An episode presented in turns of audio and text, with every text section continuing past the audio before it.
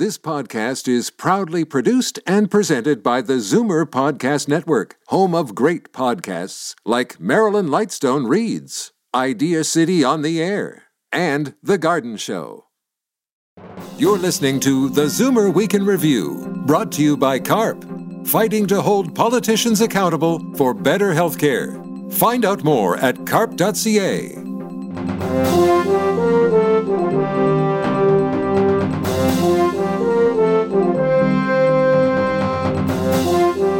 Good afternoon. Welcome to the Zoomer Week in Review, all things Zoomer worldwide. I'm Christine Ross for Libby Znaimer.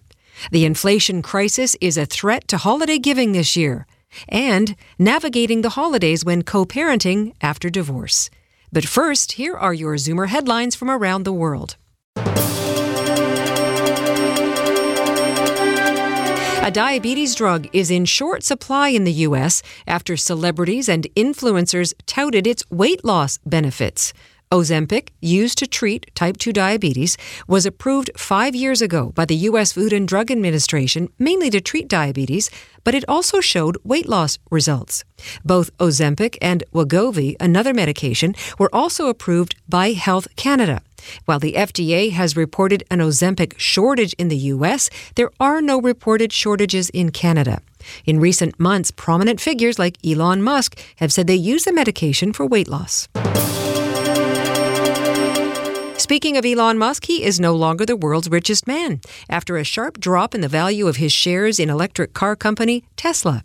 Forbes and Bloomberg both report that Musk has been overtaken at the top spot by Bernard Arnault, the chief executive of French multinational luxury goods group LVMH. Musk is now worth about 178 billion. Arnault has 10 billion more. More funds have been recovered for swindled victims of Bernie Madoff. It marks the 14th distribution of Madoff's Ponzi scheme and brings the total amount restored to more than 14 billion. The trustee for the liquidation of Bernie Madoff's defunct and fraudulent investment firm has been pursuing stolen customer funds since Madoff pleaded guilty in 2009 and signaled there would be additional recoveries in 2023. The trustee says this new distribution equals about 70% of each customer's allowed claim account. Madoff died last year while being housed at a federal medical center in North Carolina. He was 82.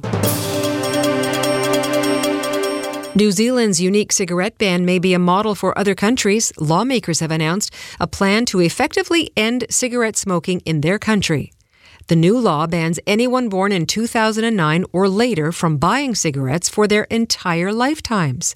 That means it raises the minimum age to buy cigarettes every year, beginning next year. The goal is to decrease the number of New Zealanders who smoke cigarettes to just 5% of the population by 2025. Currently, 11% of the adult population smokes. Mary Ellen Withrow's signature appears on more U.S. paper currency than that of any other person. The story of the journey that carried the 92 year old Democrat from her first school board seat in rural Ohio to county, state, and then U.S. Treasurer is told in a new collection on permanent display at the Historical Society in Withrow's native Marion. She's the only person who has served as treasurer at three levels of government. Meantime, two women, Janet Yellen, the first female Treasury Secretary, and Marilyn Malerba, the first Native American to serve as a U.S. Treasurer, now have their signatures on U.S. money. The first new dollar and $5 notes will enter circulation next month. I'm Christine Ross, and those are your Zoomer headlines from around the world. Significantly fewer Canadians intend to give to charity this holiday season, and those who do plan to give less. Inflation, surging demand, and falling donations have combined to create a perfect storm for Canada's charities and nonprofits. A new holiday giving survey by Imagine Canada finds fewer than half of Canadian adults intend to donate. That's down from last year. And a third say they'll give less. We reached Imagine Canada's president and CEO, Bruce MacDonald. What is the big takeaway from this year's holiday giving survey? Well, it's uh, the big takeaway actually is that the sector is a bit nervous heading into the holiday season because we're seeing that fewer than half of Canadians are saying that they intend to donate compared to last year. And those who are intending to donate, almost 40% are saying they're going to give less. So here's the big disconnect then. If you've got those numbers dropping, the need is even greater this year than before because of record inflation. Absolutely. In fact, the need has been continuing to grow in a straight line upwards since the start of the pandemic. And then it's been put on steroids, if you will, as it relates to uh, in a period of prolonged inflation. And so for many charities and nonprofits, they are struggling to fulfill increased demand with fewer resources. So, what will the fallout be for those who, millions of Canadians who, who rely on charity, not just at Christmas, but year round? Well, what we've actually been seeing since the spring is more closures of organizations. So I think there's a reality that with the ending of many of the federal support programs uh, through the pandemic, uh, and the inability to raise funds because families are, are stressed because of inflation, that some organizations are, are simply closing. What we're hoping is through this period over the holiday season, where about 40% of individual donations come in in the last eight weeks of the year, that those who are capable will dig deep and support those organizations so that important services are available in their communities. Now, your survey also found that volunteerism is on the decline as well. Why is that? Well, we think throughout the pandemic there's been a few things happening with many uh, older adults acting as volunteers. Some still don't feel entirely safe going back and doing in person volunteering. We've heard from organizations who said previous volunteers, because they couldn't come in for a long period of time, have filled their time in other ways right. and aren't returning. And we are also seeing a rise in informal volunteerism where people are doing good stuff, but they're not necessarily registering or doing it officially with an organization. So as a consequence, organizations who rely on volunteers to deliver their programs are seeing a, a significant decline. So, uh, reading this survey, it, it is not all doom and gloom. Canadians, for the most part, are very charitable, um, and they want more to be done, but they also like to have government involved more. How so? Yes, for sure. I mean, the survey really did show that uh, Canadians value and and and desire these kinds of services and hope that government are going to be able to continue to support it. And I know that Imagine Canada has a proposal in front of the federal government right now that would allow organizations the opportunity to strengthen their infrastructures to be able to deliver programs through technology with an idea that actually doesn't cost the taxpayers any more money by simply recalculating the formula for current grants and contributions. So, earlier you mentioned Christmas donations and charity. You're still optimistic because we still have a little ways to go, that people will dig, dig deep. For sure. And one of the things, you know, I've, I've been in the sector a long time, and one of the things I've seen is that we live in an incredibly generous nation. And we also seen that so many people have come into direct contact with charities and nonprofits uh, this year and since the start of the pandemic, and that those who can will dig deep and do a bit more, and those who can't uh, will maybe do a little bit, or they'll contribute their time and talent in other ways. If you could look into the crystal ball, do you think this trend can reverse once uh, inflation is under control in the future? Yes, for sure. I, I, think it goes back to this this generosity of spirit that we as Canadians have. We recognize that families are in stress right now. They're paying more for groceries, more for gasoline. It's leaving them with fewer dollars, but that at their at their DNA, at their core, is this idea that they can care and support their neighbors when they're able. So I do think that as we see better economic times ahead, we'll see a restoration of support for community groups. Bruce MacDonald, thank you so much for joining us today. Thanks very much and have a great day. That was Bruce MacDonald, President and CEO of Imagine Canada. I'm Christine Ross, and this is the Zoomer Week in Review. Coming up, law firms are busier than ever this Christmas as separated parents demand access to children over the holidays. You're listening to the Zoomer Week in Review, brought to you by CARP fighting against ageism in the workplace and the marketplace. Find out more at carp.ca.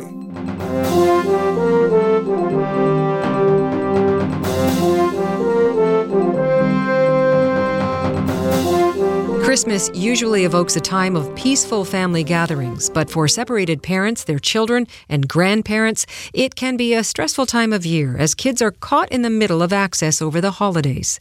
This year, divorced parents are speed dialing their lawyers, demanding access to their kids over the holidays as travel plans ramp up following years of stay at home Christmases due to the pandemic. I reached lawyer Diana Isaac, partner at Shulman and Partners Family Law, for some tips on how to create a conflict free Christmas and New Year's. So, your firm is experiencing what you're calling an explosion of requests from separated parents asking parenting time with their kids. Is this on trend or is it higher this year? We find that this year um, we are noticing a higher incidence of holiday parenting time disputes, uh, especially with uh, you know travel in the picture now. Exactly. After the pandemic, now people want to get away and, and travel. So, what happens then if all sides can't agree? Does it end up in court? Yes, I mean, court is the last resort. So, you know, we do want people to be proactive. I think it's very important to at least budget enough time to negotiate uh, a holiday parenting schedule so that you don't end up in court. So sadly, this this brings conflict for parents, children, stepchildren, and grandparents. How else can extended families best approach this kind of custody access plan you talk about? It's important to be uh, nice and civil to one another. If you know conflict is heightened during this time of year, it really does take away from the momentous occasion. So I think always focus on the best interest of the child or children. You know, taking into account and in consideration their views when possible. I also think being flexible and reasonable is going to be significant in trying to broker a deal um, in order to get a parenting schedule that suits the family. Have you found that the stress of the pandemic as well over the last two years maybe is also leading to this kind of increased demand for more time with the kids and, and thus leading to more stress? Yeah, I think that's a great question. When contextualizing where we are today, um, you know, people were unable to travel. So I think that um, for them, this is time that's lost and they want to make it up. And so I think people are more anxious to be able to be with their children and extended family since they feel that um, they didn't have that opportunity uh, up until recently. How are the grandparents impacted by all of this? Yeah, I think that, you know, fundamentally, uh, from a court's perspective, we're looking at always what's in the child's best interest. So the nature and strength of their relationship with the grandparent, I think, is is quite significant. I mean, in my experience, um, this type of request between the grandparent and children is is not quite prevalent, but there have been legislative changes in 2021, which does provide more of a framework where uh, grandparents have contact orders with children. What I will say, what's more common is that more um, of the parents disputing the holiday parenting time sometimes does emanate from the fact that they want to have children or the child with them because they want to celebrate these holidays with the grandparents and extended family. So, quite implicitly, it does impact grandparents when their children don't have the ability to spend time um, with the with the children. So tell me a little bit about how what what should be in this kind of custody access plan. I think that um, when we're talking about you know parenting plans, we have regular parenting time, and then what we we have is a section called holiday parenting time, and that does consist of you know the winter holiday and, and these type of occasions. And so I think that we, we need to include more structured time as to what do we what are we doing for December 24th versus the 25th? I find that's a real point of contention for parties. Some people want to be able to open up gifts in the morning. And so alternating these dates, which are tend to be the point of dispute, would be very helpful. Right. So it's definitely tailored depending on the situation of the of the families. Absolutely. Yeah. I mean, when we're talking about religious celebrations and um, what what the, the family dynamic itself also impacts uh, what makes sense for that family and being able to tailor these parenting plans to suit what's important to them, I think, is, is, is quite significant. So, of the parents who can't seem to come together and reach agreement with this written document, how, how many of those cases can you estimate or guesstimate end up in court, in family court? They're not as significant. I think we really try our best to work together and try to to settle this because no one at the eleventh hour wants to be arguing about holiday parenting time. It's it's quite uh, it makes people quite stressed, and in this time of year, I think people really want to have that finality and have a determination of uh, what is what do the holidays look like. Especially, I think when you build in travel, this this type of discussion really needs to happen early on to to avoid this. And the other thing too is self care, not not only for the kids but for the parents and the everyone involved. Self care is is really important, especially at such a, a stressful time of year for everybody. Absolutely, absolutely. I think that you know, um, especially when you have children around, modeling that behavior and and being very optimistic, I think does have an impact. So I think it's great that.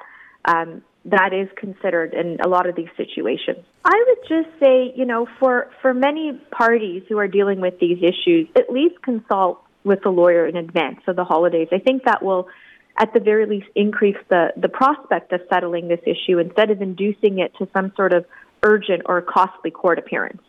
Uh, how late have you received requests leading up to Christmas for, for trying to finalize these plans? It, it it does vary. I think most people, um, you know, want to have these plans in place, but sometimes you, you know, you get them in the beginning of December, um, and sometimes people think they um, have come to a meeting of the minds, and then they realize, no, we haven't finalized it. So you kind of get those situations which become sometimes urgent. Some great tips for this holiday season, Diana. Thank you so much for your time. It was a pleasure. Thanks for having me. That was Diana Isaac of Shulman and Partners Family Law Firm. And that brings us to the end of this week's edition of the Zoomer Week in Review. I'm Christine Ross. Thanks for joining me today. Be sure to come back next week to stay up to date with all things Zoomer worldwide.